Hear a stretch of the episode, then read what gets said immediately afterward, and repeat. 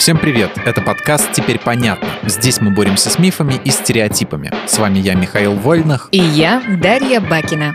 Мифы и факты о геопатогенных зонах. Намечается что-то интересное, но пока не могу понять, что именно. Миш, давай начнем с того, что такое геопатогенные зоны. Так называют места, где якобы проявляются аномальные и неизвестные науке опасные излучения. Есть даже мнение, будто такие участки вредят здоровью людей и животных. Также на геопатогенные зоны списывают самые разные феномены. Например, якобы бесследные исчезновения кораблей или самолетов в местах вроде Бермудского треугольника, регулярные ДТП на отдельных участках трасс или плохой сон после покупки нового жилья. Сама концепция известна под разными названиями: геобиология, геопатология, геопатия. Ага, и где же находятся эти опасные зоны? Последователи теории геопатогенных зон выделяют несколько причин возникновения негативных факторов: из пересечения сетей электромагнитного излучения, из разломов земной коры, из нарушений энерголандшафта, такой невидимый энергоинформационный контур, и даже из элементов домашнего декора. А как такие места находят?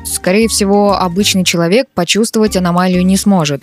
Ни цвета, ни запаха у нее нет. Я тебе больше скажу, даже стандартные научные приборы их не фиксируют. Но геопатогенщики знают, что делать. Достаточно походить с металлическим прутиком по округе. Это называется лозоходством или биолокацией. Что? Серьезно? Я такое в передачах про экстрасенсов и паранормальные явления видела, но не думала, что сейчас всерьез будем такое обсуждать. Не торопи события, все по порядку. Суть лозоходства заключается в том, что биолокатор с помощью специальных железных прутиков прутиков, лозы или рамок, Y-образных веток или маятника как бы сканирует местность. Все, давай уже серьезнее. Геопатогенные зоны реально существуют? Скорее всего, это миф. Ученые к этой концепции относятся скептически. То есть связь между строением Земли и аномалиями – это миф? В конце тысяча девятьсот девяностых годов сотрудники Института геоэкологии РАН исследовали проблему геопатогенеза. Они не обнаружили связи между различными аномалиями и геологическим строением Земли, а также не нашли ни одного подтверждающего теорию свидетельства. Магнитные аномалии не влияют на организм живых существ. Геологические разломы также не несут никакой опасности. Например, все реки текут по таким местам, а горные цепи — это тоже разломы. При этом возле рек уже тысячи лет строят города, а в горных районах живет много долгожителей. Да и мистики в аномальных зонах, в том же Бермудском треугольнике, нет. Ну, то есть я была права, когда удивлялась методам поиска аномалий, вращению рамок или вибрированию лоз в руках лозоходов. Они реально оставляют желать лучшего. А вот это не миф. Например, биолокация признана видом гадания, так как при экспериментальной проверке ее эффективность сопоставима со случайным выбором. Вращение рамок или вибрирование лоз в руках лозоходов ученые связывают с идиомоторными актами, то есть случайными, неосознанными движениями, вызванными мыслями человека. Хотя сами лозоходы утверждают, что кручение рамок в их руках является следствием особого биолокационного дара. А как тогда объяснить, что статьи геопатогенщиков и лозоходов публикуются в научных журналах? журналах. Выходит, они все же ведут научную деятельность?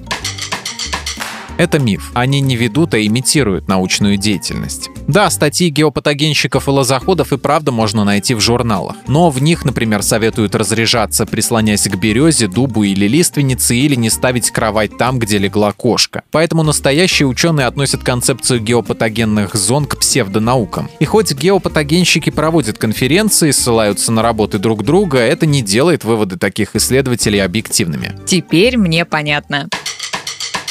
В этом выпуске мы использовали материал Андрея Вдовенко и благодарим автора за классное разоблачение популярных мифов. Полная версия текста на сайте Lifehacker. Подписывайтесь на подкаст «Теперь понятно» на всех платформах, чтобы не пропустить новые эпизоды. Ставьте ему лайки и звездочки. Это помогает узнать о нас новым слушателям.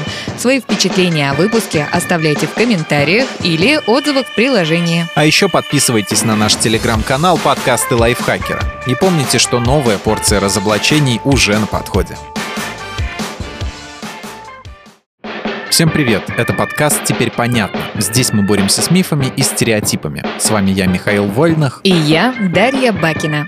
Мифы и факты о геопатогенных зонах. Намечается что-то интересное, но пока не могу понять, что именно. Миш, давай начнем с того, что такое геопатогенные зоны. Так называют места, где якобы проявляются аномальные и неизвестные науке опасные излучения. Есть даже мнение, будто такие участки вредят здоровью людей и животных. Также на геопатогенные зоны списывают самые разные феномены. Например, якобы бесследные исчезновения кораблей или самолетов в местах вроде Бермудского треугольника, регулярные ДТП на отдельных участках трасс или плохой сон после покупки нового жилья. Сама концепция известна под разными названиями: геобиология, геопатология, геопатия. Ага, и где же находятся эти опасные зоны? Последователи теории геопатогенных зон выделяют несколько причин возникновения негативных факторов: из пересечений сетей электромагнитного излучения, из разломов земной коры, из нарушений энерголандшафта, такой невидимый энергоинформационный контур, и даже из элементов домашнего декора. А как такие места находят? Скорее всего, обычный человек почувствовать аномалию не сможет.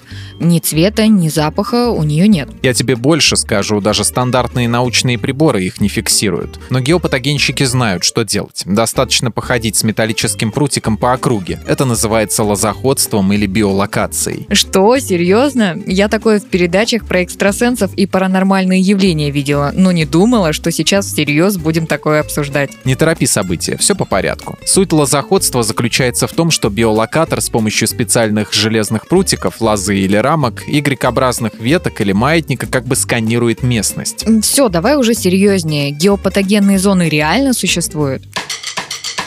Скорее всего, это миф. Ученые к этой концепции относятся скептически. То есть связь между строением Земли и аномалиями – это миф? В конце тысяча девятьсот девяностых годов сотрудники Института геоэкологии РАН исследовали проблему геопатогенеза. Они не обнаружили связи между различными аномалиями и геологическим строением Земли, а также не нашли ни одного подтверждающего теорию свидетельства. Магнитные аномалии не влияют на организм живых существ. Геологические разломы также не несут никакой опасности. Например, все реки текут по таким местам, а А горные цепи — это тоже разломы. При этом возле рек уже тысячи лет строят города, а в горных районах живет много долгожителей. Да и мистики в аномальных зонах, в том же Бермудском треугольнике, нет. Ну, то есть я была права, когда удивлялась методом поиска аномалий, вращению рамок или вибрированию лоз в руках лозоходов. Они реально оставляют желать лучшего.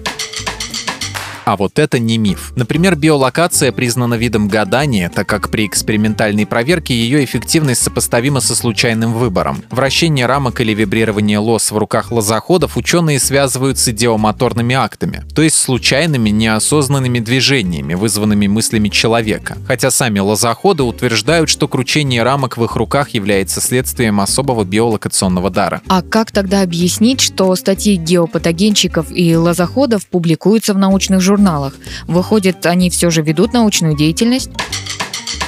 Это миф. Они не ведут, а имитируют научную деятельность. Да, статьи геопатогенщиков и лозоходов и правда можно найти в журналах. Но в них, например, советуют разряжаться, прислонясь к березе, дубу или лиственнице, или не ставить кровать там, где легла кошка. Поэтому настоящие ученые относят концепцию геопатогенных зон к псевдонаукам. И хоть геопатогенщики проводят конференции, ссылаются на работы друг друга, это не делает выводы таких исследователей объективными. Теперь мне понятно. В этом выпуске мы использовали материал Андрея Вдовенко и благодарим автора за классное разоблачение популярных мифов. Полная версия текста на сайте Lifehacker. Подписывайтесь на подкаст «Теперь понятно» на всех платформах, чтобы не пропустить новые эпизоды. Ставьте ему лайки и звездочки. Это помогает узнать о нас новым слушателям. Свои впечатления о выпуске оставляйте в комментариях или отзывах в приложении. А еще подписывайтесь на наш телеграм-канал «Подкасты Lifehacker». И помните, что новая порция разоблачений уже на подходе.